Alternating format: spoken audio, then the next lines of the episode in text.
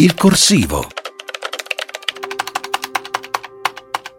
Villa San Martino, non solo coppe e libri antichi. La Villa San Martino di Arcore, nota soprattutto per essere stata la residenza principale di Silvio Berlusconi, diventerà il luogo della memoria dedicato ai tanti successi imprenditoriali, politici e sportivi di quello che, non a caso, fu anche definito come il Cavaliere di Arcore. Tuttavia, almeno a chi ha qualche annetto in più, la sontuosa Magione non dovrebbe ricordare solamente la stagione frenetica del patto con gli italiani, delle prime tv commerciali o delle coppe vinte dal Milan, ma anche qualche titolo di cronaca nera risalente al 1970. E stiamo parlando della tragica vicenda che coinvolse la nobile famiglia dei Casati Stampa, allora proprietari della villa, in un triplice omicidio-suicidio che vide il marchese Camillo assassinare la moglie Anna Fallarino e il di lei amante, per poi togliere la vita anche a se stesso sparandosi con un fucile da caccia. Non staremo qui a soffermarci sulle morbosità che infiammarono quell'Italia di oltre 50 anni fa, così assetata di conoscere tutti i dettagli erotici che tra l'altro il marchese annotava scrupolosamente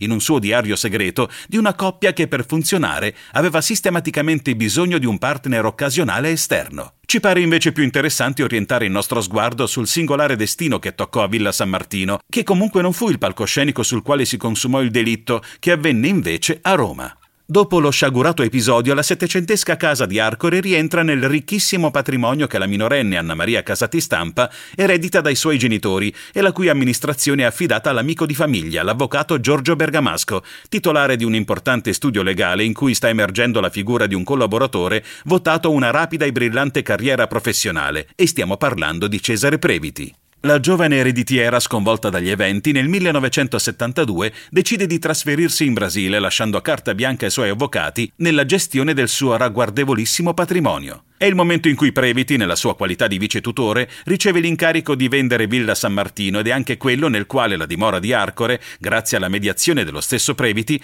viene acquistata da un rampante imprenditore milanese che si sta già facendo conoscere come leader di Edil Nord e di Fininvest. L'immobile ha un valore allora stimato di circa un miliardo e 300 milioni di lire, ma viene venduto per soli 500 milioni di lire, pagati però non in denaro, bensì in titoli azionari non quotati in borsa e quindi difficilmente ricollocabili. Di conseguenza, non riuscendo Anna Maria a monetizzarli, si vede ben presto costretta ad accettare, sempre tramite l'intervento di Previti, una proposta di Berlusconi che riacquista in tal modo i titoli per la quasi irriverente cifra di 250 milioni. Non c'è che dire, un vero affare per un immobile che all'inizio degli anni Ottanta sarà stimato 7,3 miliardi dal sistema bancario. Nel 1994 ritroveremo Cesare Previti come ministro del primo governo Berlusconi.